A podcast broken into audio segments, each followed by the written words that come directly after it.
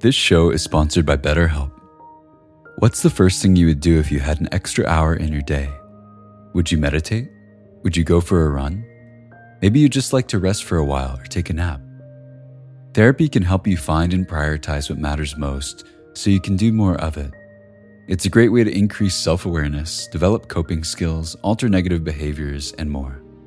If you're thinking of starting therapy, give BetterHelp a try. It's entirely online and designed to be convenient, flexible, and suited to your schedule. Learn to make time for what makes you happy with BetterHelp. Visit betterhelp.com slash insighthour today to get 10% off your first month. That's betterhelp, H-E-L-P dot com slash insighthour.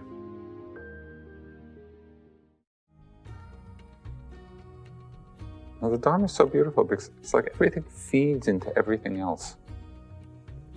And we can really begin to be leading our life with this kind of integration. You know, it's Dharma practice is not it's not a hobby, you know, that we do occasionally. It's really how we're living our life.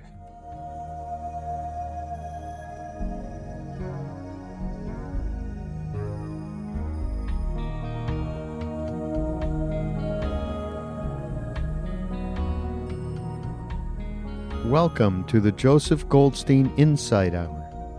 This podcast is an expression of our shared interest in self discovery.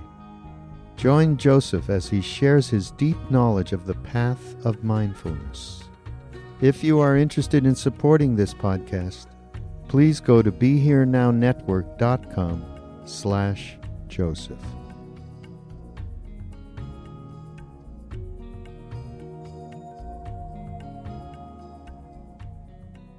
I think the main question that really arises for people is how can we carry the practice out into the world? You know, here there's a very supportive environment. Everybody's doing the same thing, more or less. Uh, of course, you never quite know what people are doing. but,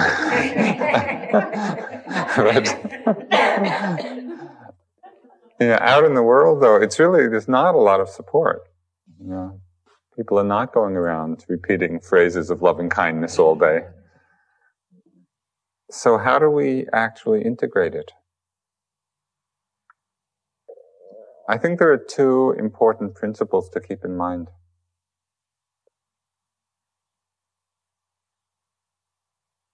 The first is that the same effort, the same kind of right effort that's needed on retreat is needed outside of retreat. Uh, but this is usually not how we imagine it. I know that there's often the feeling, well, we'll come and do our work on retreat, we'll really put energy and be persevering, and then somehow, as the reward of having done that, we can go back into our lives and just coast and hope, hope it follows us. I think that's not a helpful way to look at it because it doesn't work. In some way, you could think of retreat time as time of learning how to practice right effort. Now, we learn about how to make correct effort on the spiritual path so that when we leave, we can continue it, not that we stop it. The Buddha said very explicitly, that when we practice wisdom and compassion and love, become stronger. When we don't practice, they become weaker. So it's not like it's something we get and then we have as a possession. It's a dynamic process. When it's practiced, it continues to get stronger. When it's not practiced, it continues to get weaker. So we need to really internalize this understanding because it becomes then an inspiration to really keep the practice going.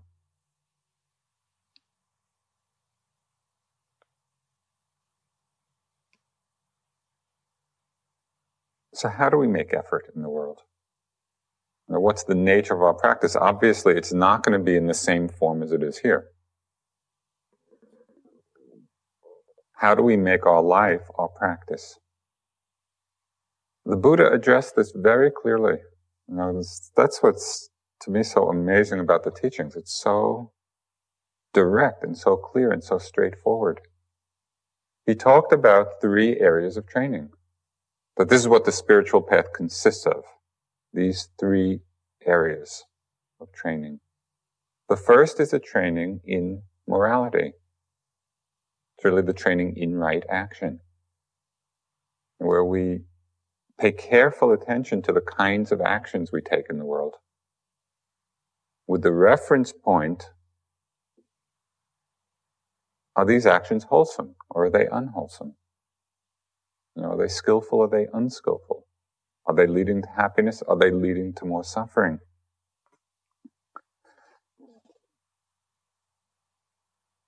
We can examine this or investigate this in several different ways.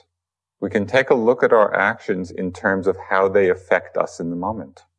You know, when we're angry, what is the effect on us? When we're loving, what is the effect on us? So we're really noticing, we're watching. Now, when we're engaged in various activities, how is that influencing the quality of our minds?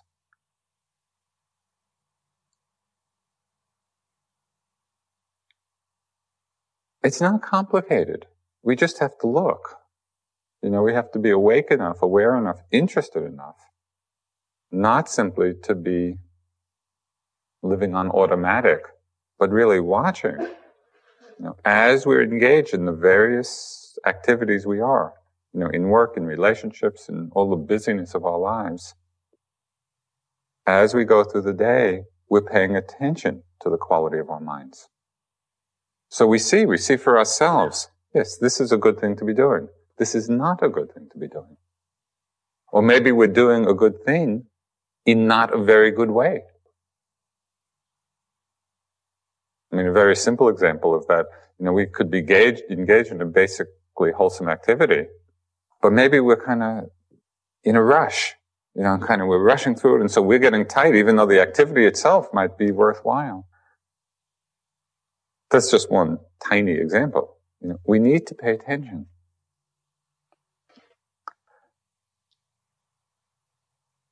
So one way is to notice how our actions affect ourselves. Another way is to notice how our actions affect other people. Now, really to refine our sensitivity to the effect our energy has and our use of energy. Because sometimes we may not be intending to be hurtful or harmful, but out of delusion in the mind, out of just not paying attention, we might be. So it's a, it's a very beautiful practice to, you know, as we go through our life, to really pay attention to the effect of our actions, of our energy, of our movements, the effect that has on the people around us.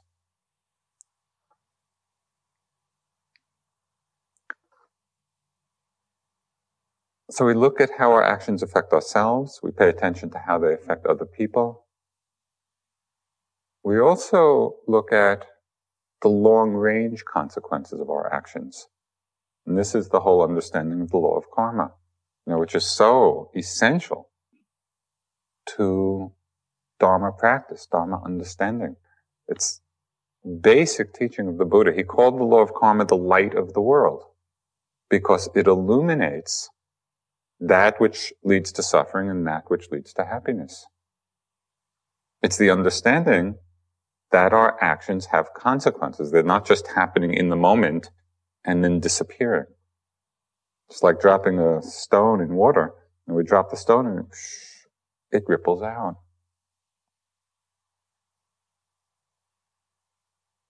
The key to examining the karmic consequences of our actions and really taking responsibility in that way is learning to look at carefully and honestly our motivations.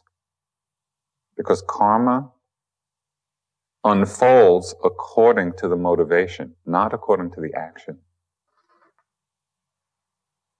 Now, in one Tibetan teaching, says everything rests on the tip of motivation. And it's a beautiful expression. It's like everything comes down to that point. What is the motive behind our actions, behind our speech, behind what we're doing in the world? And it's very subtle. You know, because often we have a lot of mixed motives. A big part of spiritual awakening, spiritual path, is just to look very honestly. Okay, what, why am I doing this? Is it out of greed? Is it out of fear? Is it out of love? Is it out of compassion? Is it out of understanding? Is it out of boredom? Now, when we bring this kind of investigation to our lives, it's easy to see how our, our whole life becomes the path. It's not a question of just coming to retreat. It's about how we're living.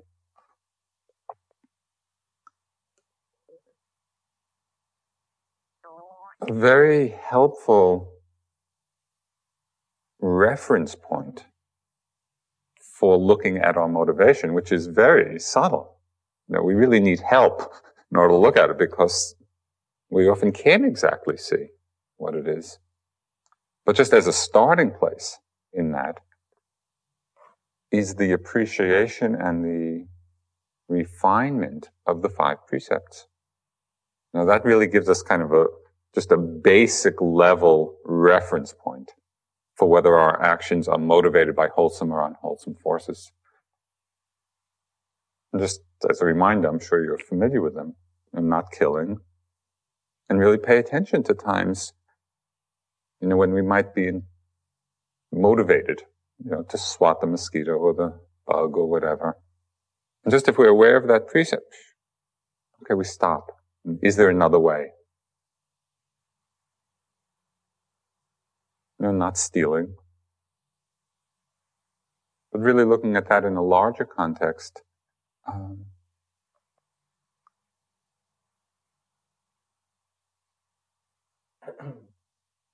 sort of wise use of resources.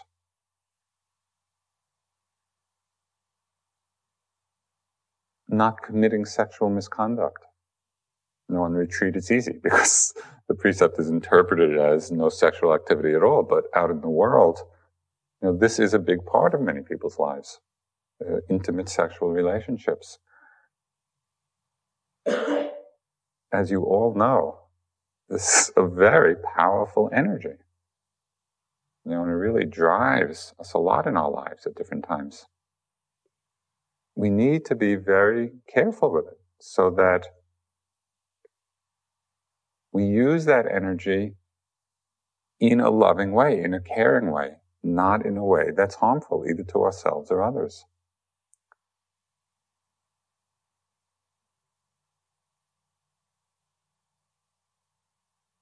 In the throes of passion, people can get in a lot of trouble, you know, because it's such a strong force that often we rationalize our behavior, behavior that might be quite harmful, you know, to ourselves, to others, might involve us in dishonesty, in deception, in exploitation. So it's just to understand that this is also a part of our spiritual practice. It's not outside of it. We really look at that and use the precept. Not killing, not stealing, not getting involved in sexual misconduct, not lying.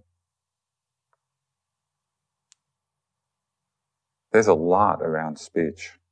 I mean, it's a huge area. It's a huge in terms of bringing our attention to it, in looking at our motivations. You know, in the course of our daily lives, we talk a lot.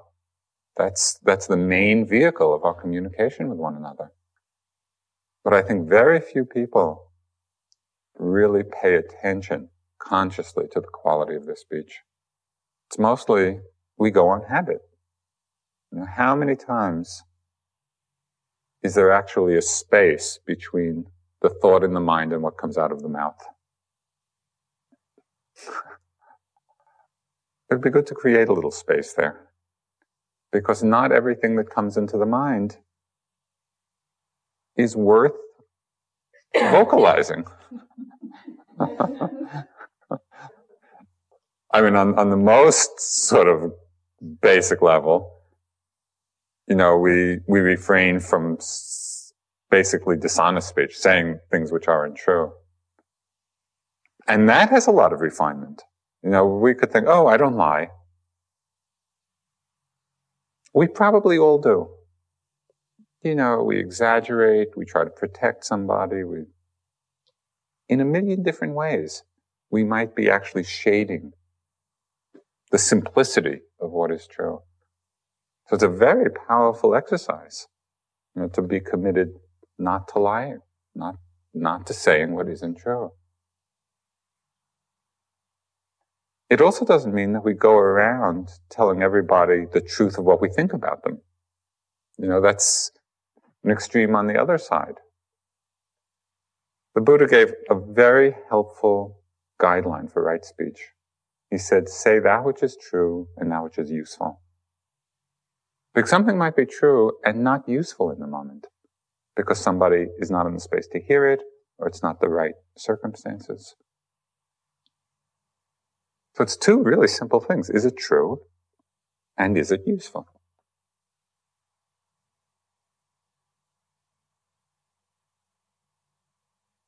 I have noticed so many times in my life, just being you know, in a social situation, just hanging out with friends or in a group, and I can see impulses coming up in my mind to say something. Often totally useless. Yeah. It's just, there is no need to say it whatsoever. It has no benefit to anybody.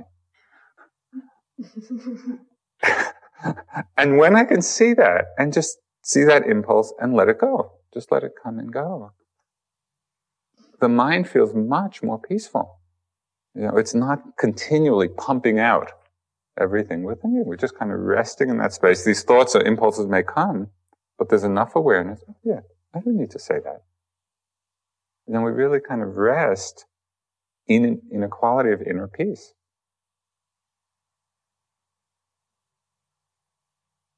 Watch how often speech involves speaking about other people. Know, that was another great teaching for me to notice that. That the majority of my speech was about other people. And to try to stop doing that so much. It has enormous consequences because most of our speech about other people is in one way or another a judgment. Not necessarily bad. I mean, it could be good, it could be, it could be bad, but a lot of it is some kind of judgment of them as we quiet that down, as we don't give voice to it so much, what I found is that my mind actually became a lot less judgmental because I wasn't, I wasn't feeding it. And as I became less judgmental of other people, an even happier result, I became a lot less judgmental of myself. that was a relief. you know, just, and it all, it all was being fed by speech which I hadn't been attending to. You know, so it's, it's really a very powerful area of our life. We have ample opportunity to practice this.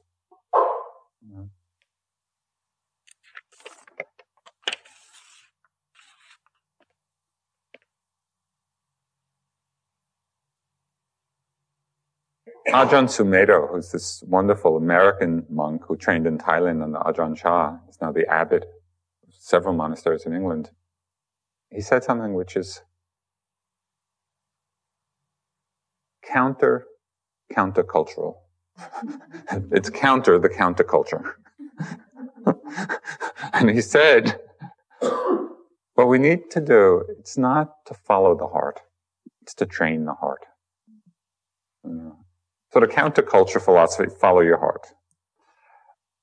And there's obviously something in that that was worth understanding. But it's not complete, really. Because there's a lot that's in our heart that is not worth following. You know, and you've probably seen it very clearly. So it's not just a matter of, well, follow your heart. it's really training the heart as we've been doing, you know, for this past week.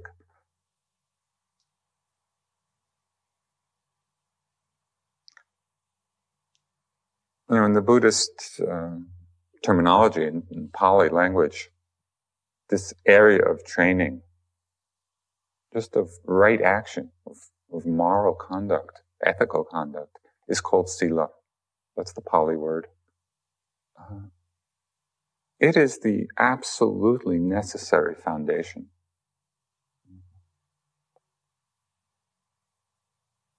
It's also the source of tremendous happiness in our lives, tremendous joy, because when we're well established in Sila, which is basically non-harming, to non-harming ourselves, non-harming others, what happens is that our mind is free of remorse.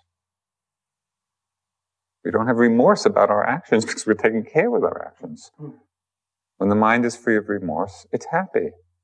When it's happy, it concentrates easily. When it concentrates easily, wisdom develops.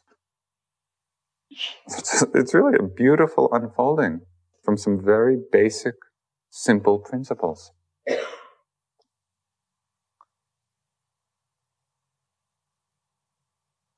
And it's very tied into the practice of metta because sila is both the nurturance and the expression of loving kindness. You know, when we're not harming ourselves and not harming others, the motive for that is because we care. This friendly feeling. So the more we refine, the more we pay attention to our actions in this, in this regard, the more we practice sila, refine it, the metta becomes stronger.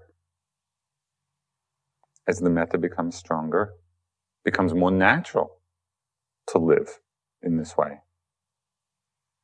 Now, the Dharma is so beautiful because it's like everything feeds into everything else. And we can really begin to be leading our life with this kind of integration. You know, it's Dharma practice is not, it's not a hobby you know, that we do occasionally. It's really how we're living our life. Okay, so this is the first area of training, and I really encourage you to reflect about this and to refine the understanding. You know, it's easy to think, oh yeah, I'm basically a good person. I don't cause harm. And, and in a general way, I think that's probably true. But there are levels of refinement which come from a close attention. The second field of training is called samadhi, which means the development of concentration. It's really the meditative disciplines. And this gets into some very practical suggestions about how do you keep your meditation practice going in the world. You know, and you've heard this, I'm sure, a zillion times. So this will be the zillionth and one. it's really essential to have a regular practice, to have a regular sitting practice. Just to have a time a day where we just sit down and are quiet, you know, kind of just on the level of cooling out, you know, letting the mind settle. And to do that regularly, it's essential. Sort of like bathing. You know, what would happen if you didn't take a shower for two months? or a week? you know, you start to feel really full. Well, the sitting practice is like a, it's just like an inner bath. One of the important things to remember is don't judge the quality of your sitting. It's worth doing no matter what it feels like. Because sometimes you'll sit and your mind will be all over the place. And sometimes you'll sit and it'll be nice and calm and clear. Just keep doing it anyway.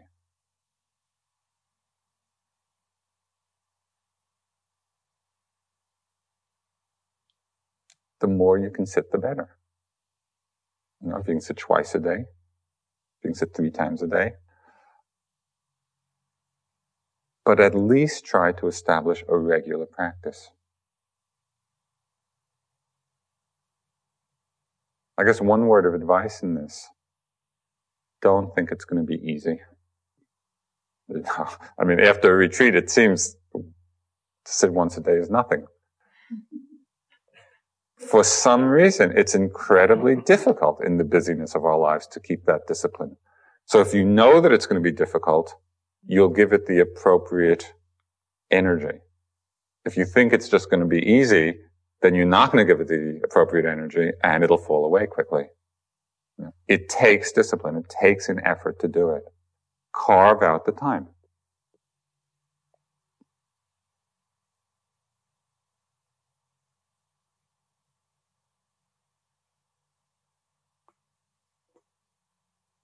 Really, what inspires me, I think, the most about the power of awareness is it gives us the freedom to make choices.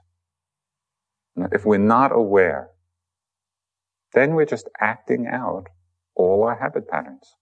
And there's no choice. It's like we're sleepwalking. We're in a dream. Whatever our actions might be.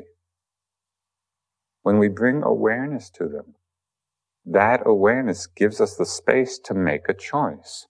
Do I want to do this or do I want to do that?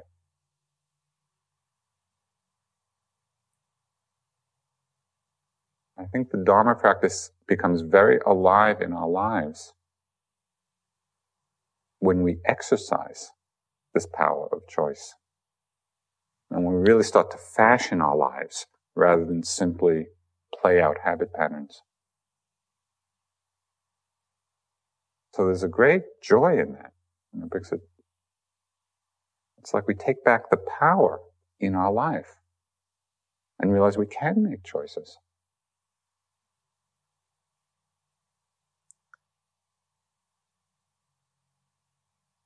You can work with meditation practice now in a couple of different ways. You might want to just continue with the metta for a while. After one of my times of doing it intensively in Burma, I spent the whole next year basically just doing metta. Every time I sat in my daily practice, that's what I would be cultivating. Um, and it was wonderful. And it really helped strengthen and make it a very strong part of my practice. So that's one way to do it and really, really devote yourself exclusively to this practice for a while. Another way, especially for those of you who have experience in Vipassana also, they combine beautifully. You know, so you could spend the first half of the sitting doing metta and then going into Vipassana. Um, I think you'll notice a difference in the quality of the insight practice from doing the metta. Because first, it's just a way of getting the mind focused and concentrated. And it also softens. It makes it more gentle so that when we open up to a general mindfulness, we're much more accepting. You know, we're less judgmental. It's, we've created that inner field of loving kindness, which makes it easier to do vipassana.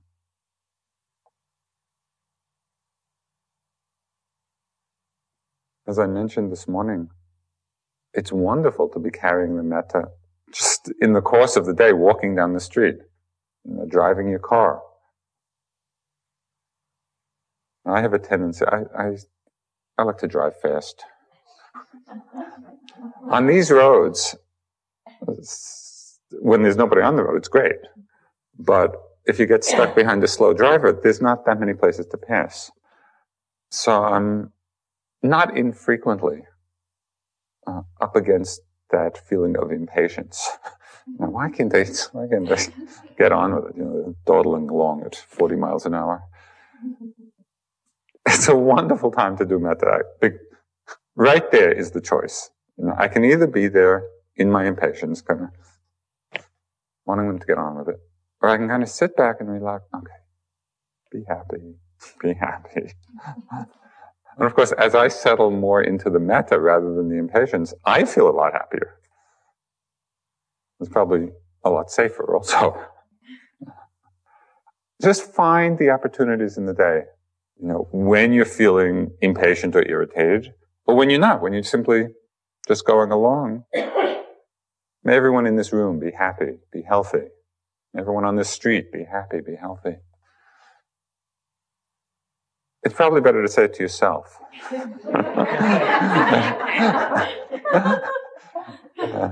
although that's a, that's an interesting commentary itself.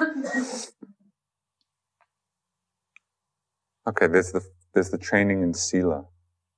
There's the training, the, the regularity, the discipline of a regular sitting practice.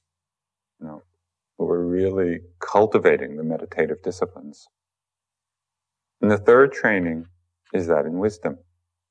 And the wisdom comes out of the other two. Now in Pali it's called sila, samadhi, panya. Panya is the word for wisdom. These are like the three foundations of Buddha Dharma.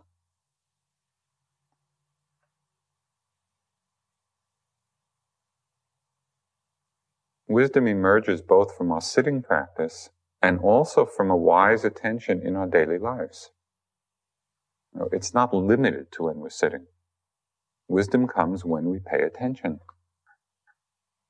It's so obvious, isn't it? I mean, if we want to understand something, we need to be looking. We need to be mindful. We need to be paying attention. There are different uh, specific things we could highlight. One is pay attention really in times of difficulty. And you're going along, going along, everything's fine, and then something happens and there's a glitch. Right? Maybe it's in interpersonal communication, maybe it's in work, maybe it's getting behind a slow driver, whatever. You know, whatever particular incident kind of tightens us. The training in wisdom is not simply kind of getting lost in that, but let the difficulty, let the struggle, let the suffering be a feedback. This is the time to look. What's happening now? Like, where am I getting caught? How am I getting lost? Is there something I'm afraid of? Can I open? Can I be accepting? It really changes the quality of our life when we use times of suffering in the service of our liberation rather than simply to lead to more suffering. You know, it's a basic switch in how we live.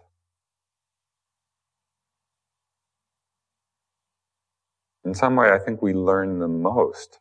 When we bring awareness to it, I think we, we learn the most from times of suffering. Because right there, we're at our edge. You know, we're at our edge in terms of what we're willing to be with, what we're willing to open to.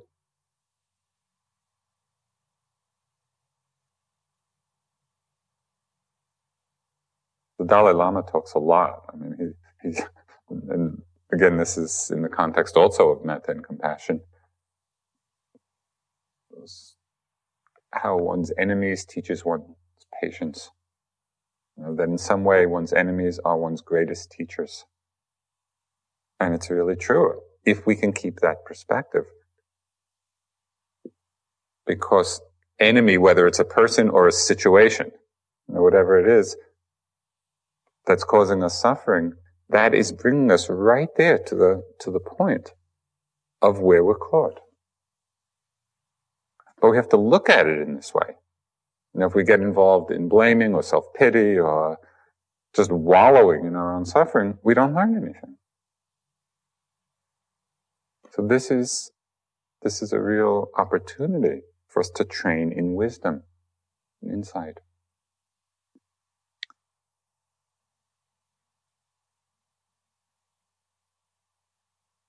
One other thing that I have found tremendously important, I mean, deeply profound in terms of understanding is the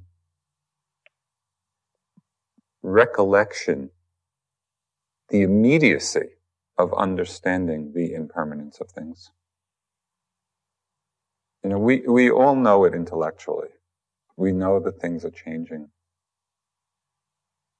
But to actually bring that understanding alive in the way we're being with things, it's all just disappearing. Where did this week go? You know, where did the events of your life before the week go? And it's, it's continuously like that. It's not just this week. It's like every moment. It's, it's like water over a waterfall. It just keeps.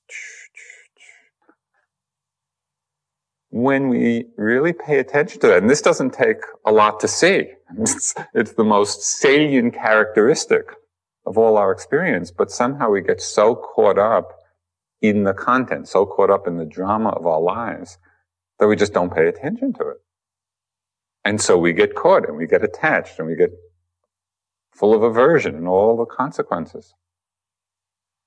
This seeing, reflection, calling to mind, really being with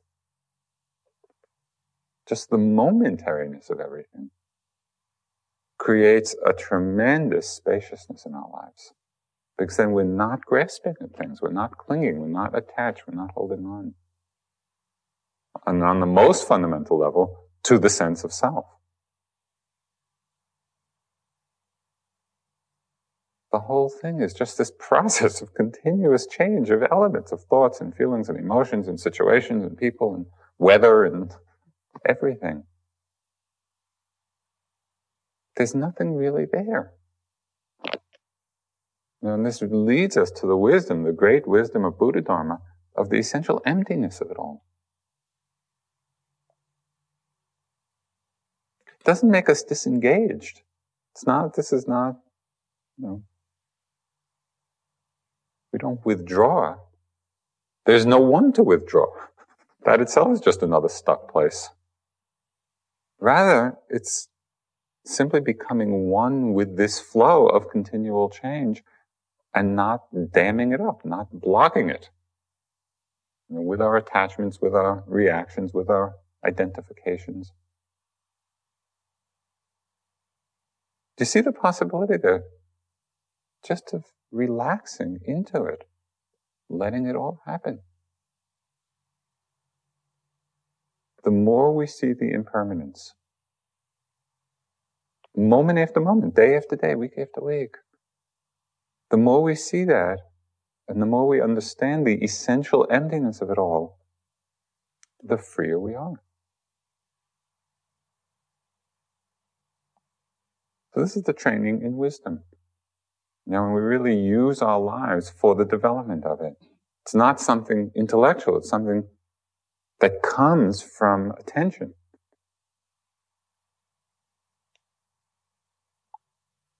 Well, these are the trainings you know, that you can really carry into your life as you leave. It's not dependent on being at IMS, on being on retreat. This is a tremendous gift that you've given yourselves.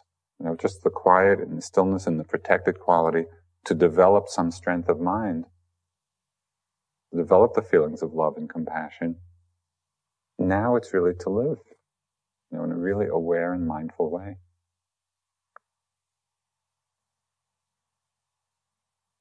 Thich Nhat Hanh had a wonderful phrase. He said,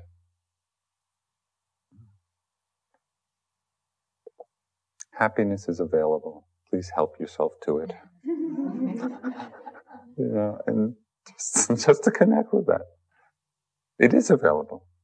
Please help yourself to it.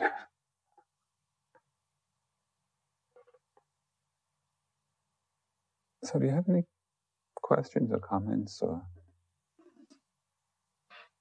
last things you'd like to mention? This is really from the retreat, but it would help. It's still, of course, in my mind. Can you describe the difference between emptiness and indifference? Uh, between emptiness and indifference. indifference is a quality of withdrawal from experience, and it's characterized by not caring. It's like when we're indifferent to something, there's we call it apathetic. And in a way, it's being closed off. Right? It's a pulling back, closing off.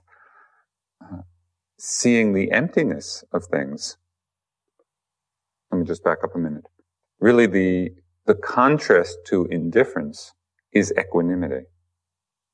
Because equanimity is there in a very spacious quality of mind the, the characteristic of equanimity is impartiality.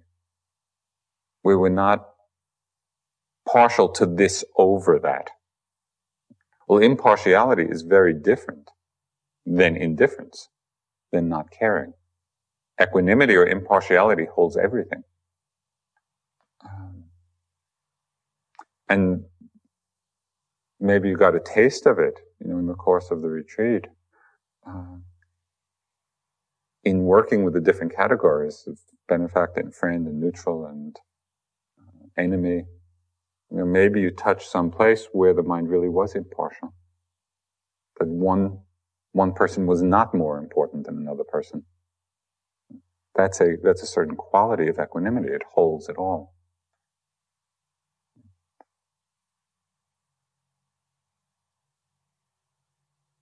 The question about emptiness really um, especially in relationship to metta and compassion, there are two aspects of the Dharma that are really essential to understand and integrate. And that is the understanding of the absolute level and the relative level. On the relative level of experience, there are separate individuals, there's beings, there's the language of I and me and self and you, and that's all the relative world that we live in. And we inhabit that world a lot. So it's important to inhabit it skillfully. On another level, we understand the emptiness of it all. Emptiness means there's nothing substantial there. It's like a rainbow. You know, the rainbow is a beautiful appearance. But there's nothing really there that you can touch. It's an appearance depending on certain conditions coming together. There's no such thing as a rainbow. There's, the rainbow doesn't exist as a self-existent phenomenon. Rather, it's an appear, certain conditions come together and there's an appearance of something. What we call self is exactly the same thing. Certain conditions come together and there's an appearance of Joseph or Jean or each one of us. So this is the absolute understanding. That there is nothing self-existing. That everything is simply the appearance due to conditions which are continuously changing. When we can bring the wisdom of the absolute, of understanding the basic emptiness, selflessness, insubstantiality, impermanence of it all, into the relative level, then we move very freely in it. So we engage, we're very engaged with people in the world on the relative level, but because of that underlying wisdom, we're not sticking. Because there's no one to stick. If we really have that understanding. So that's how it all kind of blends together. And it's important to have both. Sometimes people get attached to the emptiness. And that really just becomes another kind of attachment that's not a true emptiness, but it's like, oh, nobody's there, nothing is important. That's going more to the indifferent side. Other people are totally immersed in the relative without any understanding at all of the emptiness. And so they're really caught in that way. Our practice is to bring both together. And that's one of the beautiful things about the balance between metta and vipassana. I mean, metta, con- compassion, mudita, all of these uh, are working and purifying the relative level. We're working with the concept of beings.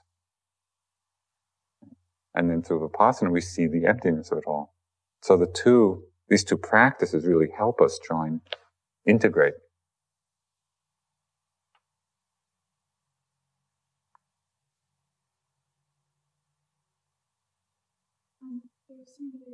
actually two people that I was doing that for, and um, I just get I'm resistant to them.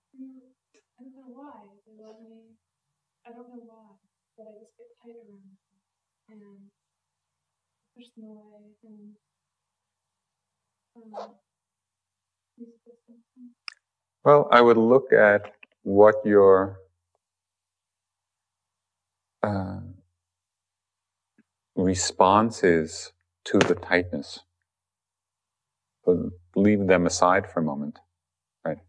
There's a situation you get tight, what are you doing with that tightness? Do you have a spacious feeling around the tightness, or is there kind of, I don't like this? If there's that, I don't like this, that I don't like this becomes the condition for pushing them away because they are part of the conditions for the tightness to arise.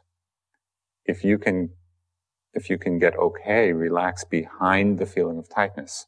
Okay, these people around, you're feeling tight I'm going to breathe into it. Oh, this is okay. I can allow this feeling of tightness. Then you're not ricocheting against those people anymore because you're accepting of the tightness and the degree to which we can relax behind the tightness. You'll see that it's another changing condition. And that actually what keeps it tight is our dislike of it. I mean, it's like that story I told of the guy on the plane. You know, it's how we are relating to unpleasant situations. That's, that's the key place there. I wouldn't particularly, or I don't think there's a particular need to kind of psychoanalyze. Well, why is it that you get tight around these people? And I mean, it could be interesting, but I think there's a much quicker, more fundamental way. Just tightness. How are you with that? Can you be okay with that feeling? Far? Mm. I mean, it's, it's very simple. I usually, but, uh-huh. I usually go with it and it gets bigger and then I get more resistant. I'm like, oh, can you do this? Well, I would, when you say you're with it, what's the quality of being with it? Is it with it in a bargaining way? And it gets very subtle of, of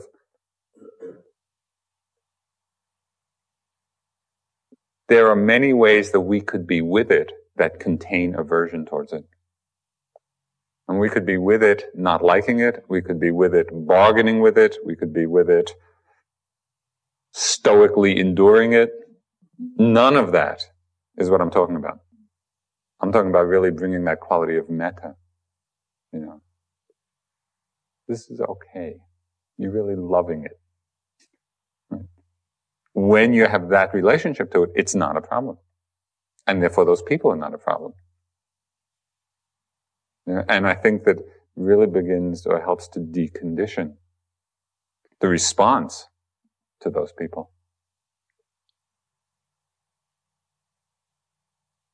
It's really made, I mean, I, we all have that situation of being around people who are difficult for us and we just get like that. And usually we, we blame it on them. you know, if only they were different, I wouldn't feel this way. That's completely the opposite of what we need to be doing. It's just, can we take a deep breath and allow the discomfort? And as we do that, we find that it gets a lot less uncomfortable. And it's great training. You know, it, it, it's analogous interpersonally to learning how to be with a pain in the knee. I mean, it's the same thing. It's being with a pain in the neck. you know? And you know from your experience that there's a whole training and a transformation of how we are with the pain in the knee.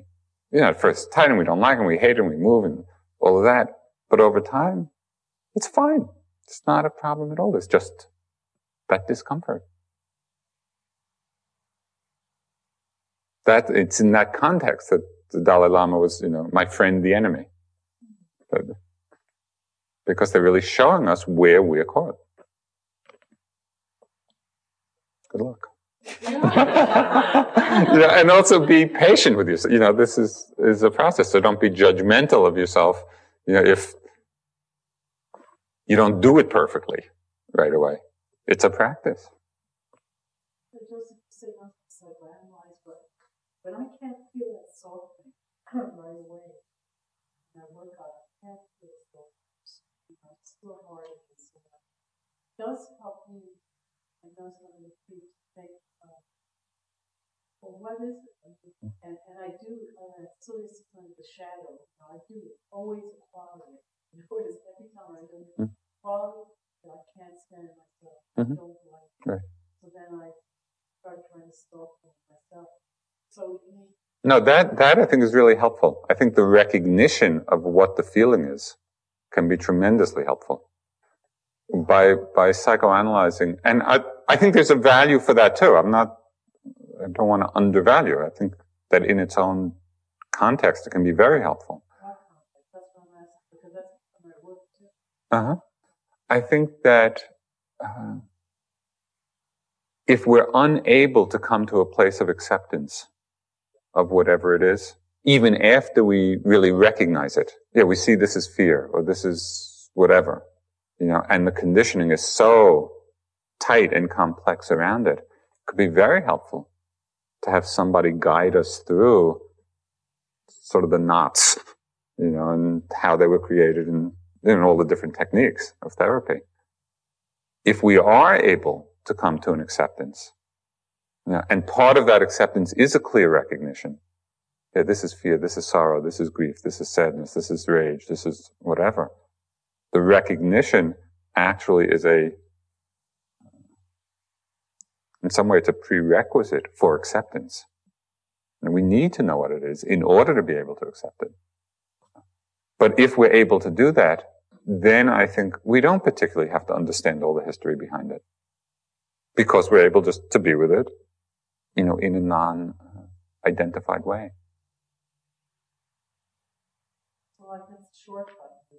Take the shortcut. Yeah, exactly. Do it, but otherwise, Yeah. And, yeah. And, and also I, you know, quite a few years ago I was, I was doing Jungian therapy. Uh, and it was really helpful. You know, and it, I didn't feel a conflict in any way. It really was just mutually supportive.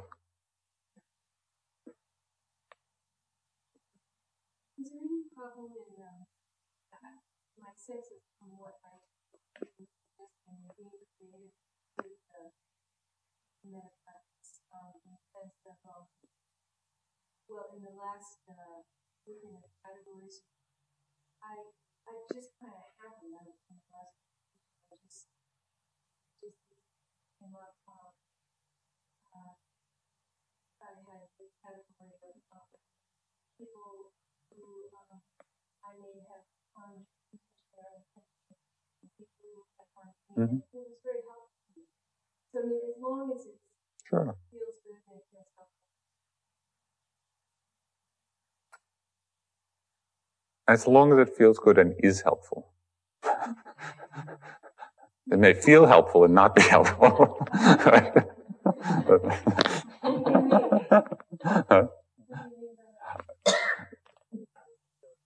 it was a little bit of a joke, but there, was a, there was a grain of truth in it, in the sense that sometimes what feels good in the moment is not necessarily helpful. You know, there are a lot of things that we do. You know, the, the third piece of chocolate cake feels great in the moment of eating it, and then afterwards, one is really sick. So it's just to bring a kind of wisdom. But in the example you used, I think it really does seem helpful. Yeah, and, and um, yeah, be creative and expansive in the metta practice. Okay, the last two.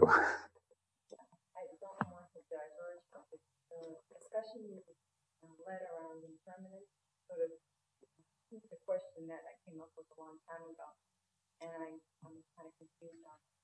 If I accept um, the truth about impermanence, then how do I come and make a commitment to a person in terms of a relationship?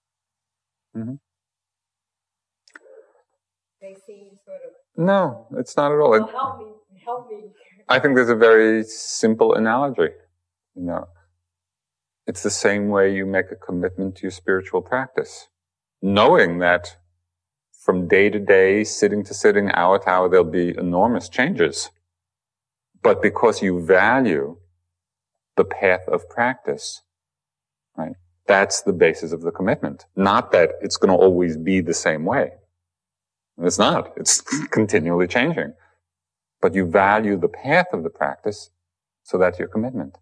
In exactly the same way in a relationship, you can value a path of relationship. You know, and that's the basis of the commitment. Within that is the understanding that it doesn't stay the same. And to the degree that you think it does, it's a setup for suffering. You know, as we all know. So I, I think it's simple. Yeah.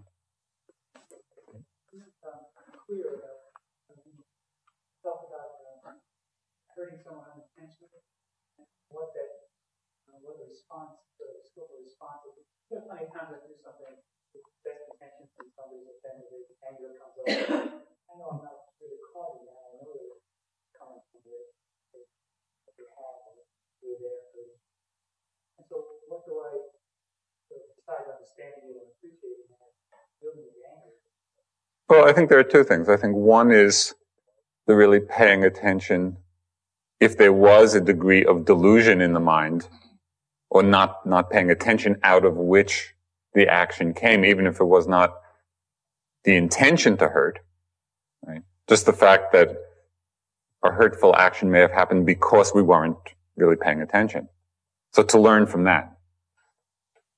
In terms of the other person, I think it's often just a simple, I'm sorry if that was hurtful. That wasn't my intention. It's just really simple. And, and that often can save, instead of something then festering and getting bigger and bigger and bigger, just in the moment of acknowledging, you know, that the person was hurt in some way and that you're sorry that it was hurtful. Even, even though it wasn't your intention to do that.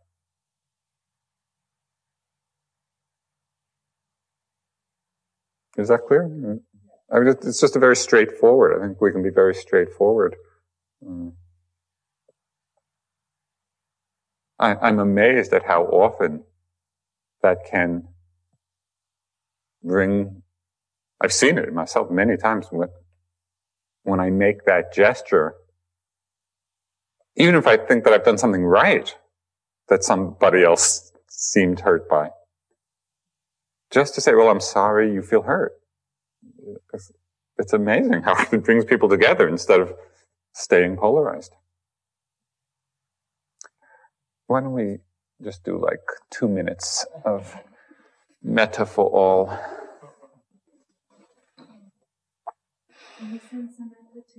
Sure. I'll get in receptive mode.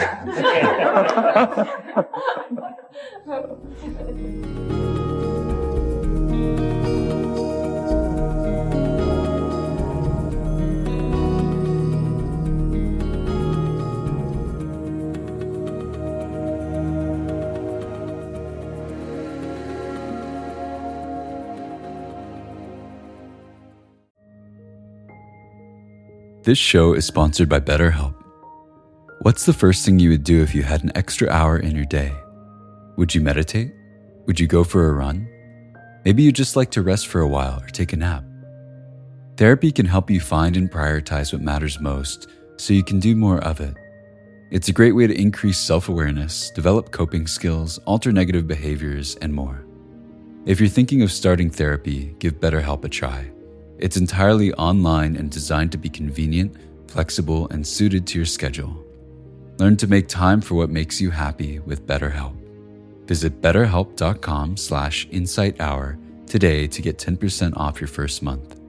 That's betterhelp, H-E-L-P dot com slash insighthour.